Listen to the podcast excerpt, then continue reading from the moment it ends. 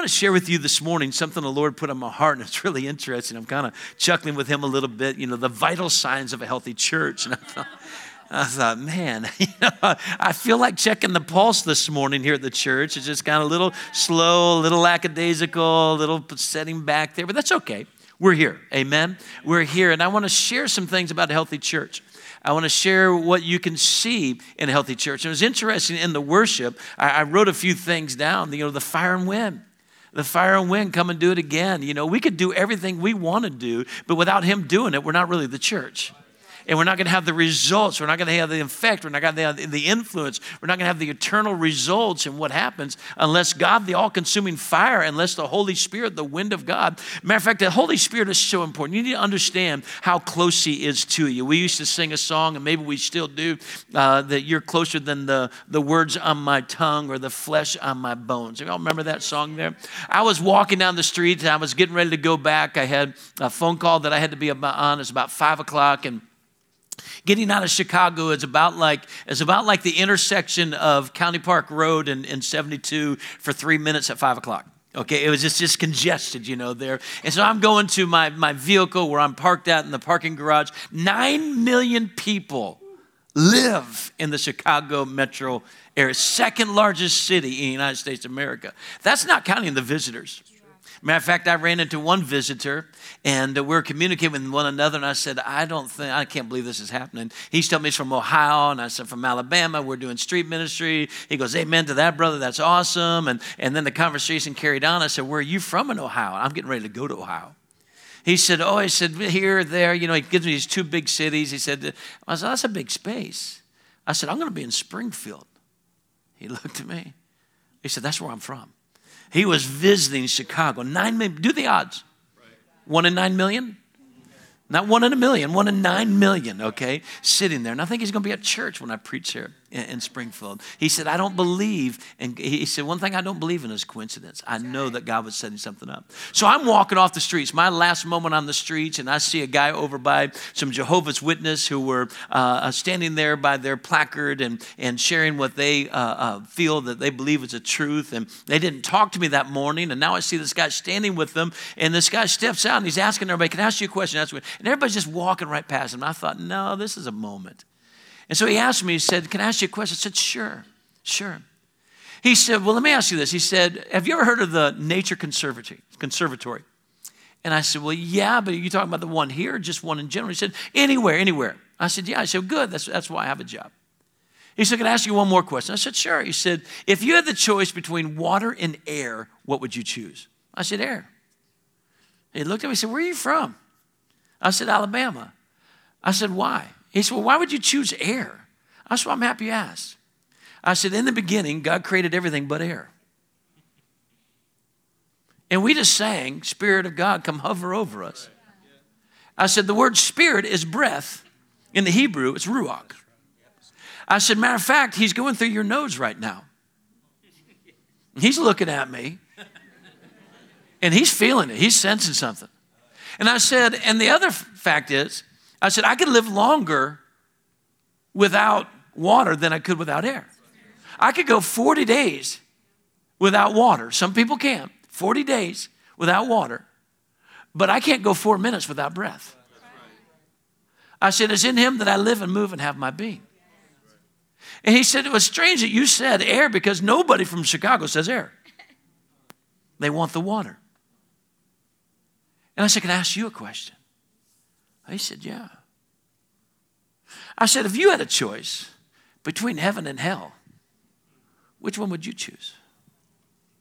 And he stopped and he contemplated and he thought that through. And it was so serious to him, so real to him.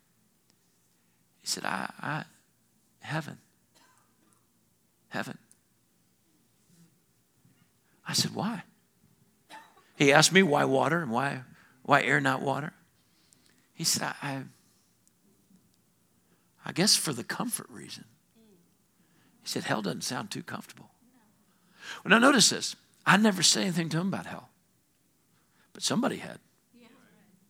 And notice this. He wasn't in church, so he had a choice church or the world. And he was obviously choosing the world, even the natural components of it. It's easy to choose the things out there that you have no control over, but it's important to choose the things you do have control over.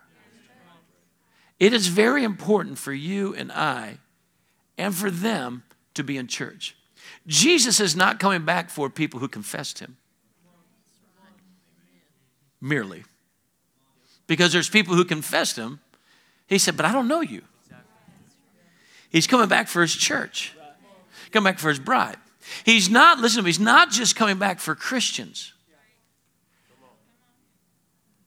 He's coming back for those who follow him, believe in him, and keep his teachings. Do you know that in the Bible, the word Christian is used three times? The word disciples used 269 times.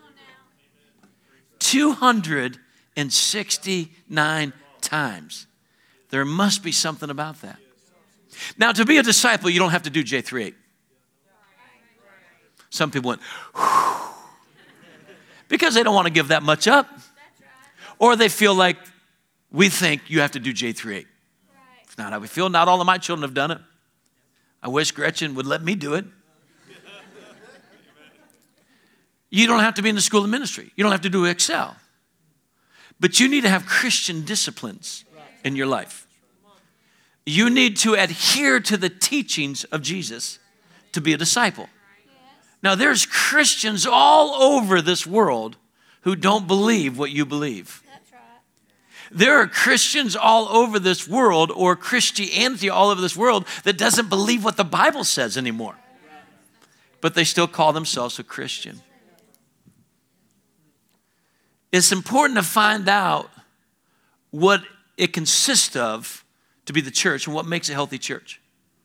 It's very important to understand and to see and to have the vital signs to see whether it's healthy or not. You, as well as I, can check your own vitals. There's things you can do, and thank goodness to the medical industry, uh, they have technology that would help us to check it. One of my daughters loves to take my, my blood pressure. She loves to walk over and say, Dad, can I take it and put it on there and get it as tight as she can and watch me get, you know, all pumped up and just. But there's ways you can take your vital signs. You need to know how to use the church and what it is in the church that allow you to know whether you have healthy vital signs.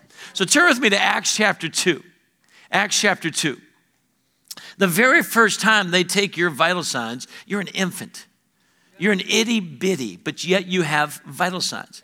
There is a humongous battle, spiritual battle over children in the womb, whether it's a real heartbeat or whether those are real fingers, whether they're really a boy or whether they're really a girl. Have you noticed it's all right there at the conception aspect? It's all right there. Oh, the, the biggest problem that we really have is not as much whether it is a child or not, it's the responsibility it brings. You see, we have a tendency in our culture to want to have the pleasure but have no responsibility. We have a tendency in church to have the pleasure of going to church, but we don't want the responsibility to have to walk it out on a daily basis. It requires disciplines. Are you with me? It's kind of like the debate that I listened to the other day uh, uh, of, a, of a creationist against three evolutionists. A better way to describe that would be a believer against atheists. The issue is really not about uh, animals and people and how they came about. It's about whether there's a God or not a God. That's all it bottoms down to. The reality is, people are still using their faith. They're putting it in something they don't know whether it works or not. One of the evolutionists said, Well, I, will settle the thing. I am a Christian. And I believe in the Christian ways and the, and the way of life, the principles. I believe in those principles because they work, they're good. Be kind to one another. Do unto others you'd have them do unto you. Love one another, care for one another, pray for one another. I believe in all that kind of stuff. But obviously, he doesn't believe in the Word of God, the Scriptures. Because a true Christian A true disciple knows the teachings of the Word of God, and the scriptures are infallible. So you cannot say and be right, say, I'm a Christian, but I don't believe in creation. Because Timothy, the Apostle Paul, said to Timothy, he said, All scripture is infallible, it's inspired by God, it's spirit breathed, it's for your correction, it's for your direction, it's for your soon coming resurrection. You thought I was going to leave that Bible part out, didn't you? We need to get dialed in. We need to get hooked in, zoned in on what God wants to do. Father, I ask that as I share the word this morning, that we would have open ear to hear what the Spirit is getting ready to say.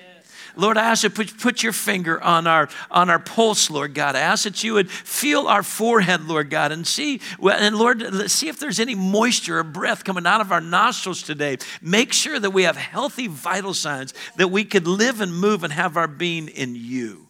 Acts chapter 2, picking up in verse 36. There's been this incredible outpouring. I did not ask them to sing those songs, but they're about the fire and the wind come doing again. It's a reference to uh, the early church in the book of Acts where the Spirit of God came in the upper room, 120 or so people. God shows up, 3,000 get saved. It's the start of the church. It's exactly what it is. And it says here in, check, in verse 36, Peter speaking to these guys.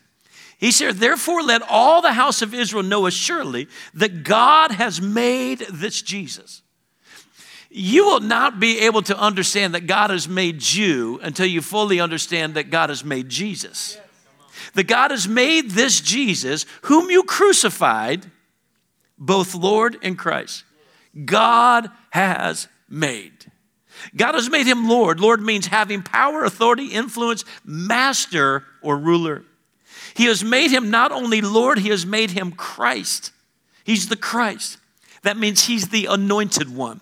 That means he is Jesus. Christ represents all these entitlements of Jesus, all these titles of Jesus. Jesus, our Lord, Messiah, Savior, Son of God, Lamb of God, Shepherd, Redeemer, Prince of Peace includes all the names of Jesus given by God. In other words, God made him so he could live in him. God made you so he could live in you. That's why they ask, Do you not know that you are the temple of the Holy Ghost? That he wants to dwell and abide inside of you? Excuse me, verse 37. Now, when they had heard this, they were cut to the heart and said to Peter and the rest of the apostles, Men and brethren, what shall we do? Now, I want you to see that the conception, the inception, I want you to see the incision of what happens in an early day. You know, every child born had an incision the day they're born. They're a cut to the umbilical cord. Had to be cut, had to be detached there. But every believer needs to have an incision in their heart and have a decision from their heart. Not a confession is part of it, uh, from the abundance of the heart, the mouth will speak. But you need to have the word of God. You need to have conviction that hits you and cuts you and gets to your heart. They were cut to the heart. When they heard the gospel, something went, oh, I don't think I need to be connected to that anymore. Oh, I don't want to be bound and restricted by this anymore. And then they said, What shall we do? Let me ask you a question as a believer. Let me ask you a question as a, as, a, as a, a tender, as a Christian, or as a follower of Christ. Have you ever said, What shall I do? Has there ever been that place inside of you that's going down on the inside? Not what do I get to do, not what do I want to do. What shall I do? That word shall, I preached on it some months ago, maybe a year ago. That word shall literally is a commandment. So it's responding back, what, shall, what commandment shall I keep?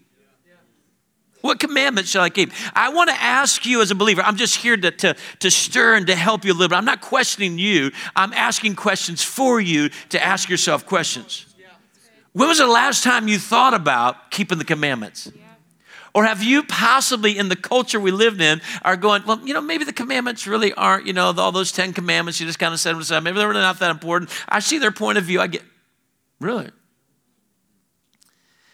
What shall we do? What commandment? And Jesus was so kind, he was so generous. uh, that he, he boiled it down to two love the Lord your God with where he just cut you, where he just touched you, where he just made an incision, where he just where he just spoke to you. Not that one time, all the time. Love the Lord your God with all of your heart. Not just that day you got saved. And you're like, I don't want to go to hell. And the preacher scared the hell out of me, so I'm going to go to the altar. And, and, and, I'm going to, no, no, no. Love the Lord your God with all of your heart. Look at the word shall. Shh, all. Silence every other thought anything that could keep you from loving him with all of your heart okay so what shall we do they're cut to the heart they're convicted they're touched by the word of god. You must know you must understand that it's unto righteousness that a heart should believe. This is what it says in romans chapter 10 i'm going to try to condense this a little bit. He said confess with your mouth and believed in your heart unto righteousness. This is just supposed to be a rudder, okay? A forerunner. This is what I'm going to do. You need to have inside of your heart to want to do right. Now, if you got saved, but you're not yet ready to let go of this, you didn't really get cut at the heart. You might have gotten touched, but you didn't get cut at the heart. I was happy to hear that. Uh, the reality is, I can't still be, now, you know this. I can't be playing around on another woman I'm married. Why? Because I'm the pastor. I can't be drinking on the sidewalk because I'm the pastor. Uh, we have a tendency to, to hold the one who gets elevated on the stage to a higher level than the one that we're willing to live at ourselves. When it comes down to it, I'm not going to stand up and go, Oh, Pastor Greg, there's a line over here for you. All the pastors get to come in this way. No, no, no, no, no, no. I'm going to stand there as a child of God. I'm going to stand there responsible for my personal life, not just my pulpit ministry. Amen? Now, we believe that, but do you believe what I believe? I believe you're going to be as responsible before you stand before the Lord and give an account for your life. You want a church that will cut to the heart. You want a message that will pierce to the heart. You want the conviction of the Holy Spirit in your life. Why? Because He keeps you from being entangled again and going back to the works of the flesh. When that child is cut off, they're no longer entangled to the flesh. It's over. That, that season's over. They're now new, they're brand new believed in his heart. Verse 38. Then Peter said to them, You ask, what shall you do? Repent. That's what you should do. Repent. And let every one of you be baptized in the.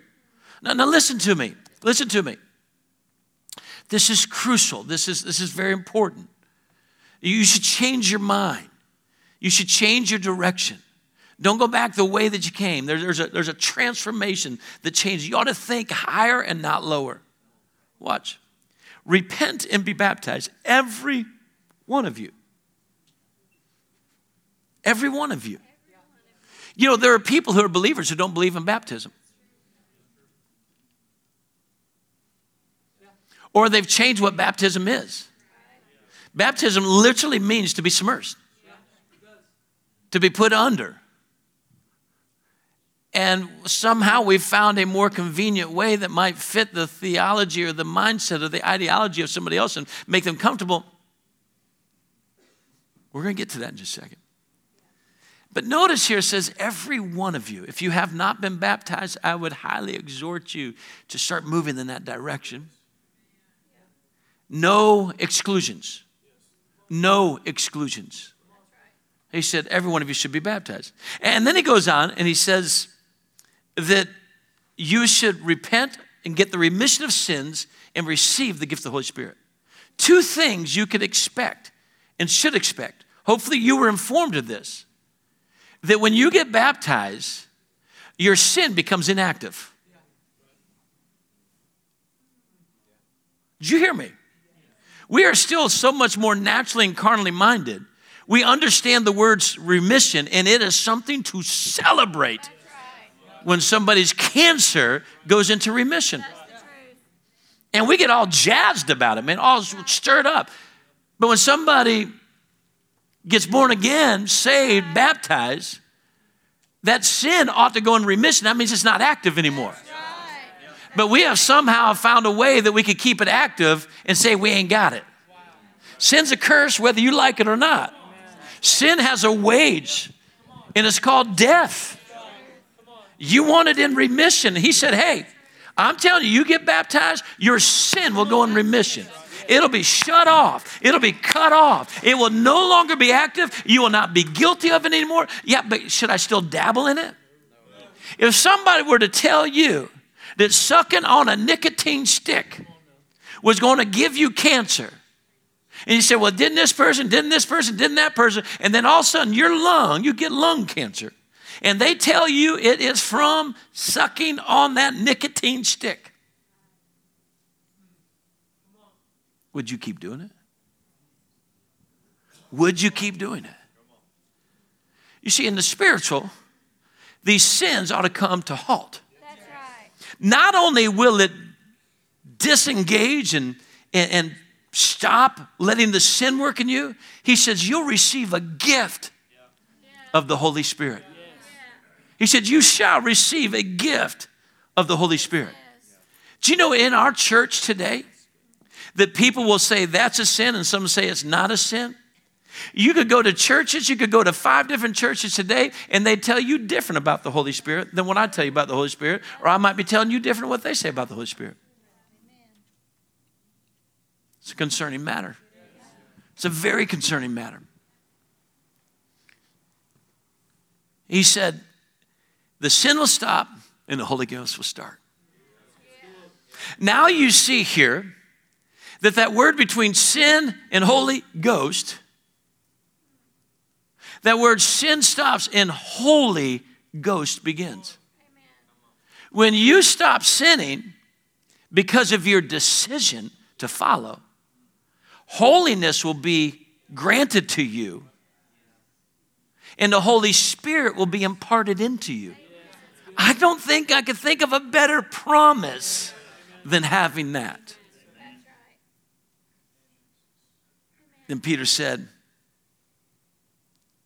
Repent, let every one of you be baptized. Verse 39 For the promise is to you and your children, and all who are far off, as many as the Lord our God will call. For the promise is for you, it's for your children, it's for as many as are far off, your children's children, one translation says, and as many as the Lord will call. When I went to Chicago, and every person I spoke to and every person I was, that was a calling. I was called to do evangelism. I'm calling people to Christ. God is calling them. That promise is as good for them as it is for me. They're going to have to repent. They're going to have to follow the Lord in believer's baptism. They're going to have to let their sin go into remission. They're, they're going to have to uh, and, and allow the Holy Spirit to enter into them and to empower them and enable them. Listen, if Jesus needed it at the baptism, I think we might need it. Come on, somebody.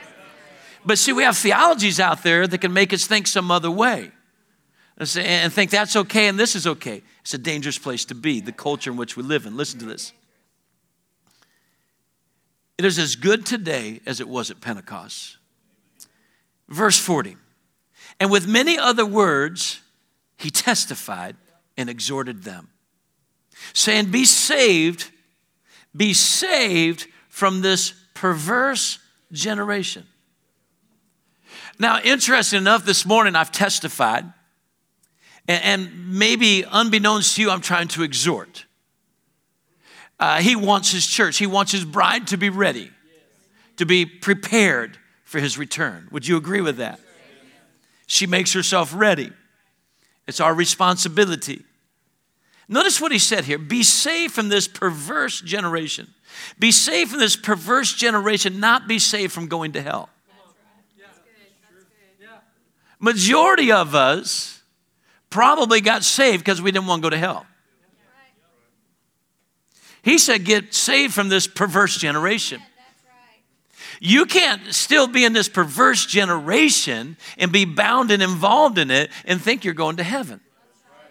But I'm telling you, there is theology out there that says you can live like hell and still go to heaven. I'm here to tell you whether you like me or not, whether you agree or not, I know what I have to stand for. I have something that you might not have to stand for. Yes, I will have to stand, but I have the possibility of double judgment upon my life as a preacher of the gospel. And I'm going to have to stand for what I preach. Amen? And I say this because I love you. You cannot continue to dangle and dabble, dance and romance with the world, and think that you're on the right path to heaven. Jesus expresses too. Let me share a few things with you, just so you see what he wants you to be saved from. Are you with me? Saved from this perverse generation. Here's the word perverse, okay? Now, what I want you to do with me for just a moment, I want you to try to envision what's going on in our world right now, just for a moment. Not asking you to be worldly or worldly minded, but I want you to see these words and see if there's any of this going on in our culture right now, okay? Here's the definition of perverse it is probably the most word oriented definition I've ever looked up. This is what this word means, and I left some out perverted, depraved, unnatural, abnormal, deviant, degenerate, immoral, warped, twisted, corrupt, wicked, evil, kinky, sick, illogical, irrational, wrong, inappropriate, incorrect, disobedient, annoying, uncontrollable, and unaccommodating, unaccommodating contrary, difficult, and awkward. I was already out of Chicago, sitting in the airport, and I'm a people watcher because I think that's what everything's about is people. And someone walked by me, and I said, That's awkward. That, that's just awkward. And I thought, well, Greg just, I said, well, I had to start having conversations. I said, well, it's just awkward. It's weird. And when anybody else there to talk to, we're going to say it about somebody else. And then another family came by. And I thought, that's awkward. That's just strange. Not even knowing that awkward, all caps, italics, exclamation point, is part of the definition of perverse. I don't think we're supposed to be awkward to each other. But even in the church, if somebody's a prophet, we give them a license to be weird. And then you find a church, and maybe you've gone to church before and you don't feel welcome, unaccommodating. Perversity. Now, now, if we measure it to the world world, the dark side, just because we're not like them, we think we're okay. But you look at those words and you start to see and you start to go, yeah, you know what? It, it, it really is a little abnormal out there right now. Anybody ever said, I want it to get back to normal. Come on. You're not being, I, you know, I just thought that was strange to say. I, thought, I don't want to be normal. I want to be supernatural. I was like, nah, I wouldn't mind normal again. Sure wouldn't mind normal again. Well, there's a spirit behind all this. Let me tell you something. Our, our problem, I'm walking down the street and I'm going underneath I think it was an interstate, or I'm walking under, excuse me, it was Lakeshore Drive. I'm walking underneath, and it, it's a bridge, and it's, there's, there's like four other levels of parking underneath, and I'm walking under, and there's cars rolling all over me. And this is what God said to me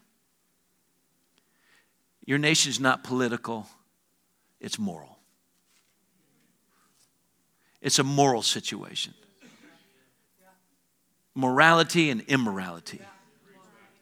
But everybody's got to face immortality. It's a moral issue. You can say anything about any political party you want, and you're just part of the game. It's a moral issue. And you know who really has the last word? We do. You know who really has the answer? We do. And there ain't no vote about it. He's already in office. He's the King of Kings and the Lord of Lords. Come on now. Oh, I know that, that the reason that we get so we get so uh, attached to the political side because it's our umbilical cord. We're like, would you intravenously feed me? Would you supply this for me? Which party is going to give me what I want? Come on, somebody. Oh my goodness, in churches today, Pastors can be polarized politically, but still in common in morals or immorality or awkwardness, degenerate. Are you with me? Friends, there's, there's, there's, a, there's a problem in the world today. Can you agree with me? And there's only one answer, and there's only one hope, and his name is Jesus. Well, that was awkward, huh? For those of us who prefer to sum it up in one word, crooked. Crooked. Now, that's what John the Baptist came, is, is to straighten out the crooked, perverted ways. There's a prophecy about him. This is an interesting thing. If you if you still wonder about the prophecy and the accuracy of prophecy and, and whether it's even possible, it'd be one thing if, if Isaiah prophesied about Jesus, but he also prophesied about John the Baptist. Pretty accurate when you have two different sources communicating there. But what did Jesus say about the crooked and the straight way? You see, we have a straight and narrow path that leads to Jesus. But if it's crooked, it's going in and out it's going out to the boundaries. It's like that. He wants to straighten out. He doesn't want you in church and out of church.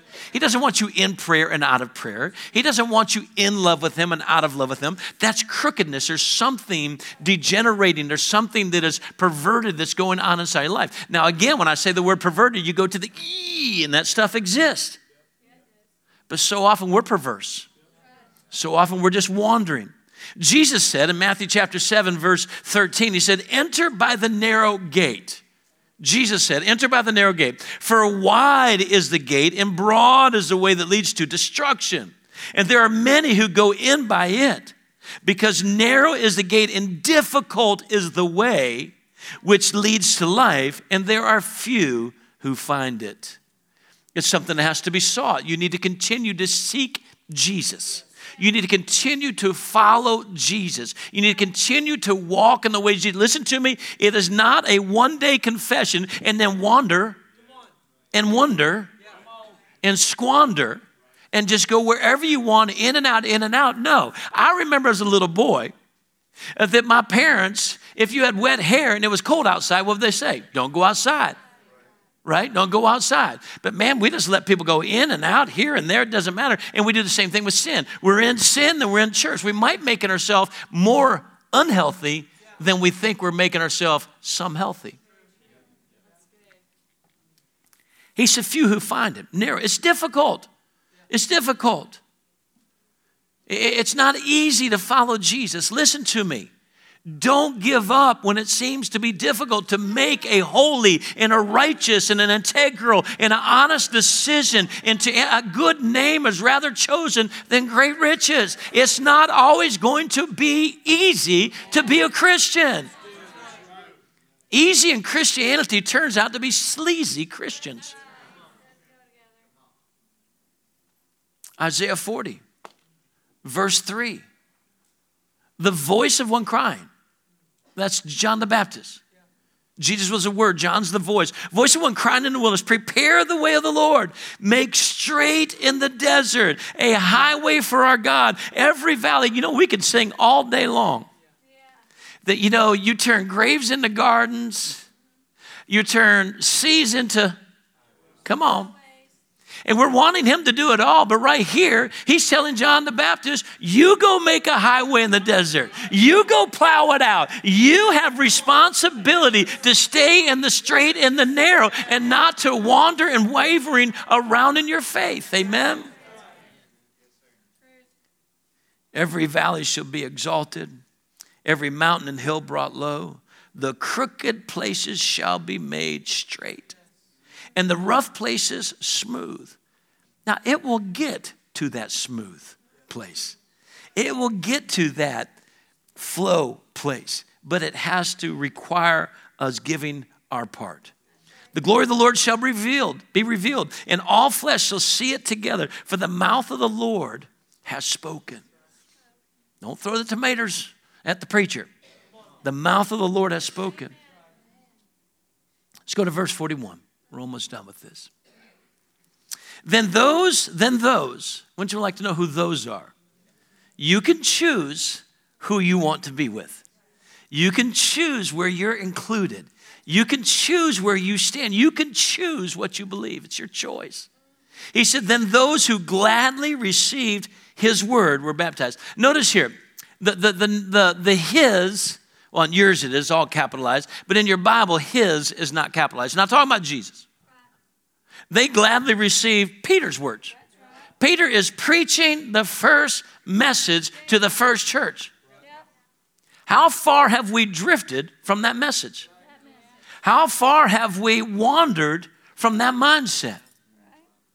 But he's preaching and they received his words. Those who gladly received his word. Are you with me?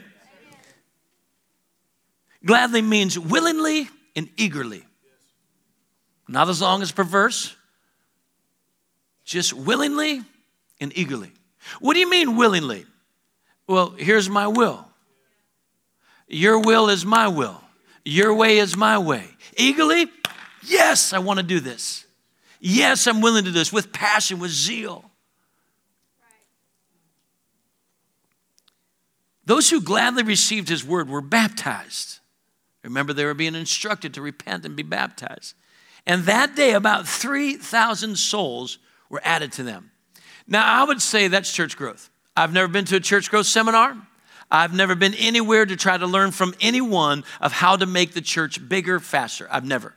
That, that's not who I am, that's not what I do. But I've read this a lot of times. And I have a pretty good indication in my heart and in my spirit that the church is going to grow. Not just this church, but his church is going to grow. I believe that as things have been happening in, in uh, biblical proportions, pandemics and earthquakes and famines and wars and all that kind of stuff, and lawlessness, all that is happening in biblical proportion, I truly believe that the good side of God is getting ready to happen in biblical proportions. I truly believe, as crazy as you might think that I am, I truly believe that He could save Jackson County. I truly believe that God has it within him that he could save 54,000 people and the whole community could love Jesus and follow Jesus. Marshall County and, and to Madison County, I truly believe that. Because if I don't, don't believe anything I say. Well, how can you back that one up, preacher? For God so loved the world that he gave his only begotten son and he was not willing that any would perish but that all would come to confession. Oh better be some preachers in here. Didn't say come to confess it said come to repentance. Come to repentance. A lifestyle. If you are hinging your salvation on your own declaration because you said it then you're going to spend eternity in heaven. Somebody's done pulled the wool over your eyes. Somebody's done lied right through your teeth and their teeth too to get you, to make you feel good for a moment. Friends, your confession is not your salvation. We're meant to follow Jesus. And you can go find a church you can be comfortable in. You can go find a church that won't cut your heart. You can go find a people that, that will agree and, and, and, and try to combat these kind of things. But the reality is, we're meant to follow Jesus. Verse 42, and I'll wrap this thing. Oh, Lord. And they continued steadfastly in the apostles' doctrine, in fellowship, in breaking bread and in prayers. I sat at my table with my family last night. Thought about bringing our dining room table here. Our house is under construction right now and, and uh, doing renovations, but we're keeping our dining room table. And, and uh, I thought, well, maybe I could just bring the table. I thought, oh, Lord, that'd be tough. I have to go get a trailer and this and that. And, and, put it up here. And, I, and then I thought, oh, maybe I'll just let the family sit at the table. That'd be so cool. And they're looking at me like, I, I don't, no bearing of witness here.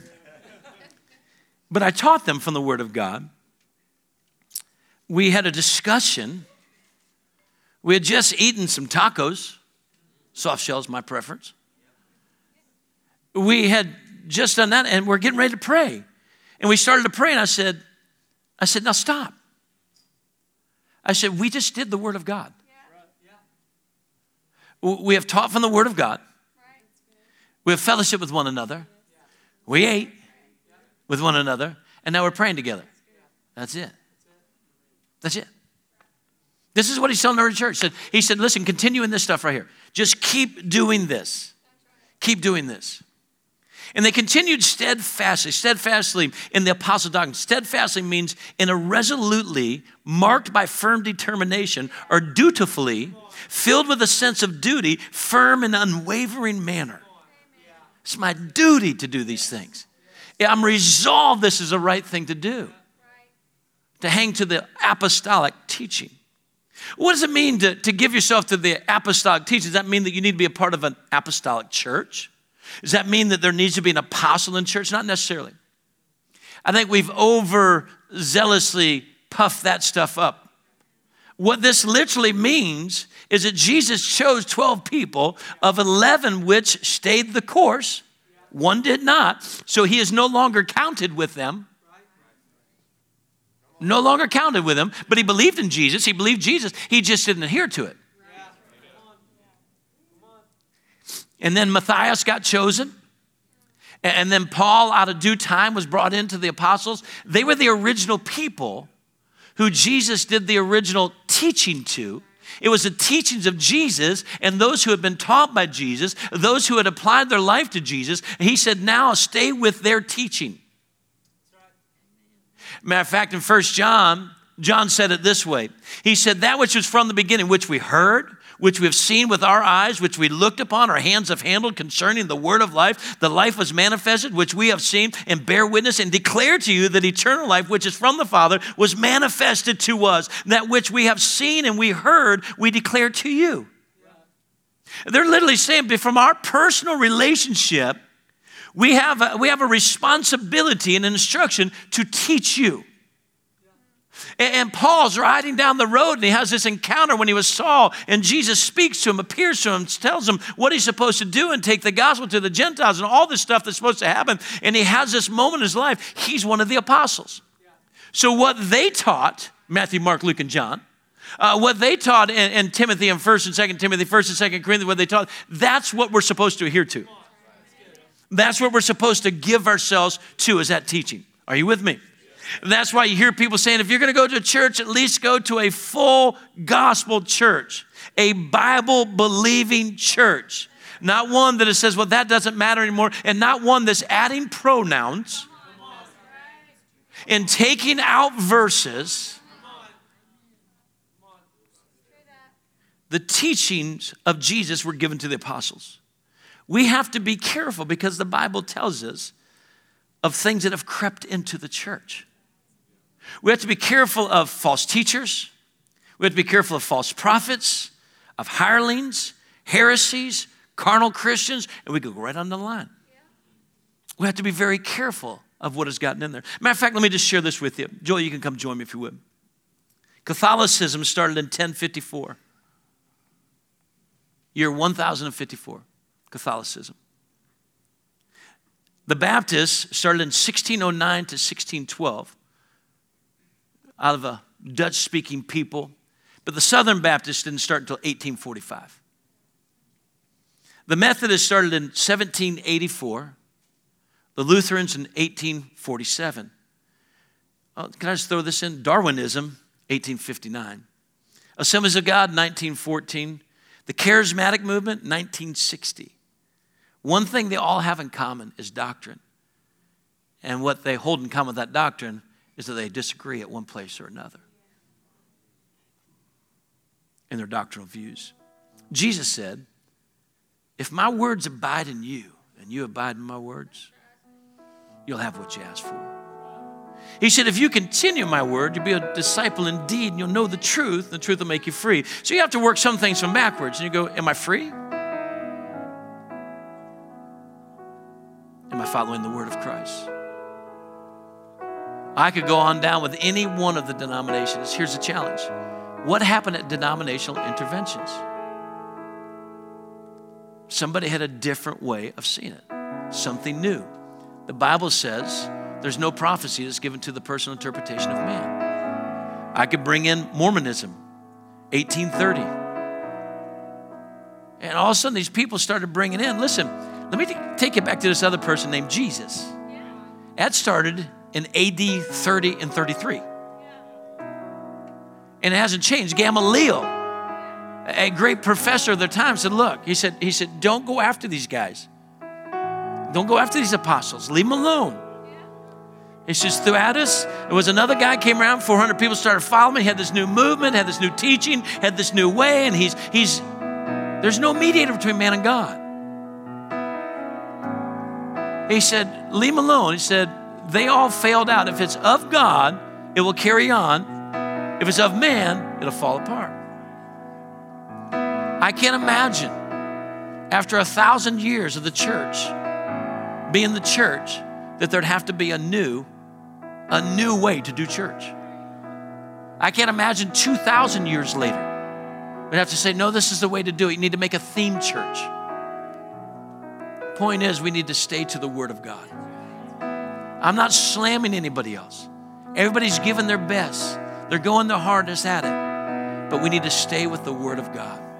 Friends, our culture, they are trying to change what we preach, how we preach, if we preach, or if the truth more than we've ever trying to silence the church. We need to love the truth more than we've ever loved it before. We need to love the Word of God before we've ever, more than we've ever loved it before. So, what was it? The Apostles' doctrine, fellowship, breaking of bread, prayers. They continued in these. And then the very next verse says this. The very next verse says, then, then. That word then means not until. Once that happened, it allowed this to happen. Now, I don't know about you, but if I look at the book of Acts and the origin of church, I, I, see a vast contrast or a lack of comparison in one specific area. Not 100%, 1%. The power of God, wonders and miracles. I mean, goodness, we're over here, we're singing about he's a miracle worker, and some people are like, when is this song gonna be over? I leaned over to and I said, I could have stayed in Chicago. but we're just sitting back waiting for something to happen. And we think it's that guy. And we think it's those people. And I felt so sorry for them because I could feel them up there going, We got to push. We got to push. Well, pushing is birthing. It's a birthing term. And we don't want an Ishmael in this house. We don't want anything worked up out of the flesh. I believe sitting on that airplane, we had an incredible service last Saturday, last Sunday. We had revision. God's been moving, and the Lord says, You talk about a healthy church. I don't want people to get caught up in the movement. I don't want people to get their eyes on what I'm doing. Keep them healthy. What about the promise, Lord? Well, listen. Then fear came upon every soul. I hope that this morning, somehow, some way, inside of you, there's a healthy fear. Saying, you know what? I need to be walking the straight and narrow. Watch what he says here. Then fear came upon every soul, and many wonders and signs were done through the apostles. So, this passage is telling me that when something turns in us, it's going to release something in here. There's people sitting in here right now who need a miracle. There's people sitting in here right now who need a divine breakthrough in their life. And we want all that to happen. But I'd rather you be right with God. Amen? In alignment with God. He said signs and wonders and miracles started coming out of the apostles' hands, but we're so often waiting for somebody to bring what they've been praying and interceding for instead of setting an atmosphere for it to happen as you stand to your feet.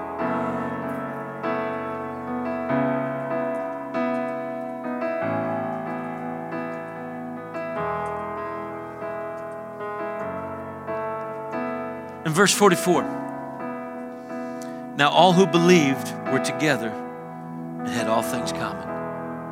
And I'm not going to go into what they did and how they distributed their funds and sold things. I'm just going to simply say this they were sold out.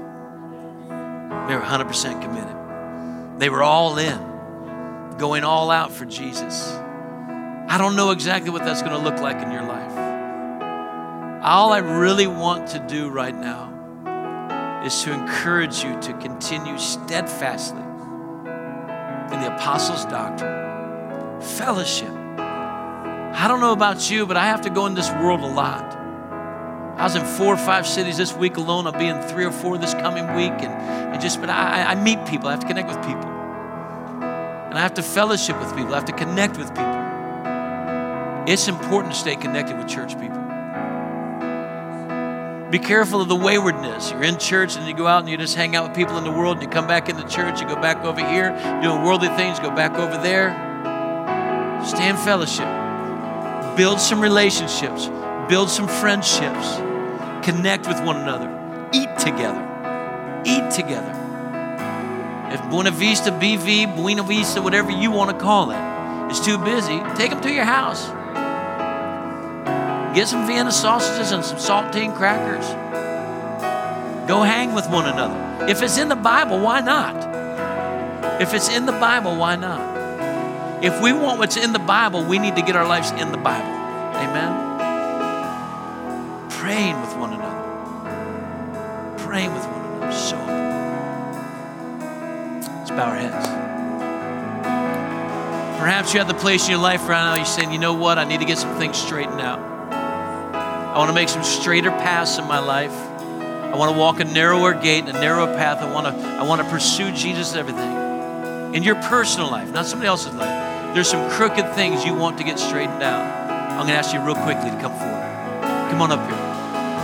Could be in your conversation, could be in your language, could be in your uh, activities. It could be nobody's judging you whatsoever. We're not going to ask you what it is. You just want to get some things straightened out, lined up. This is your morning. It's your opportunity. Proud of you guys for coming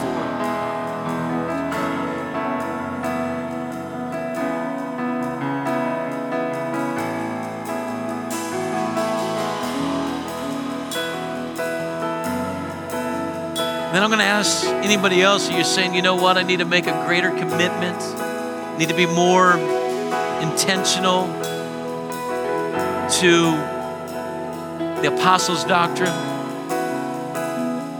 fellowship with the saints, the breaking of bread, and prayer. You're saying, Yeah, I need to make a higher level commitment to that. I need to be more mindful of that. I'm going to ask you to come stand forward, and we're going to pray. We're going to pray. Thank you for your attentiveness this morning. I thank you that you're here.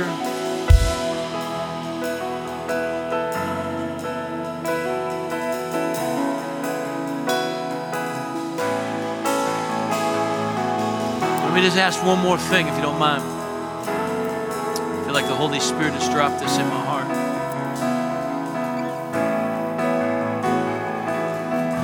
If your Christianity were your health, comparison to your health, and you checked your vital signs of your Christianity today, and it wasn't healthy, wasn't at the highest level of quality, it could be better this word is talking to you this morning. That might help you understand a little bit better, not miss this opportunity of commitment. Consistency requires a commitment on a daily basis. But if you would say, My Christianity, my walk with Jesus is not as healthy as it should be, I'm concerned there could be some breakdowns in it, or there should be some uh, malnutrition in it, there could be whatever it may be. If that's you and you want to step forward this morning, I invite you to come forward. I want to pray with you. Want a healthier Christianity?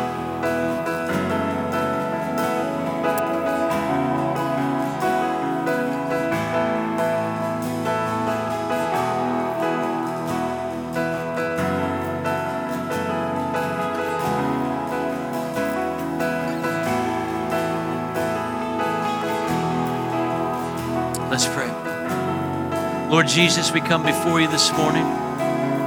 It's a very somber and sobering response that we're making. Lord, I pray for those that didn't have the heart or the will or the desire that needed to move forward. I ask you be merciful, extend yourself out to them. Lord, meet them where they are. I desire for all of us to become healthier in our Christianity. Lord, may we not be deceived to think that we can speak blessings in one moment and curses in the next moment and think that we're all right when your word says it shouldn't be that way. Lord, that we could love you and, and hate people. Lord, that we could ask you for forgiveness but not forgive other people. God, help us. Help us, Lord. And Lord, as we've responded this morning to this call, we need to straighten some ways out. I pray over those who want to straighten crooked areas out. Cut them to the heart, Lord. May they repent today. Those who have not been baptized, may they get baptized. And Lord, may they follow hard after you. May they pursue you and seek you to find that straight and narrow path and not take their eyes off of you. Help them, Holy Spirit help them, lead them, and guide them into truth, into victory. And Lord, I pray for all of us who want to take our commitment level to another level, to be more committed, more sold out, more surrendered. Lord, I pray a grace upon our lives. It would teach us to say no to ungodliness to say yes to the will of the Lord teaches us to say no to worldly lust and say yes to the vision of Jesus. So, Lord, I pray for mercy and grace. I pray for Holy Spirit empowerment. And I'm asking you now, Holy Spirit, for conviction. Conviction upon every one of our lives. And Lord, that your word would be like a well driven nail, it would sink in and set in us.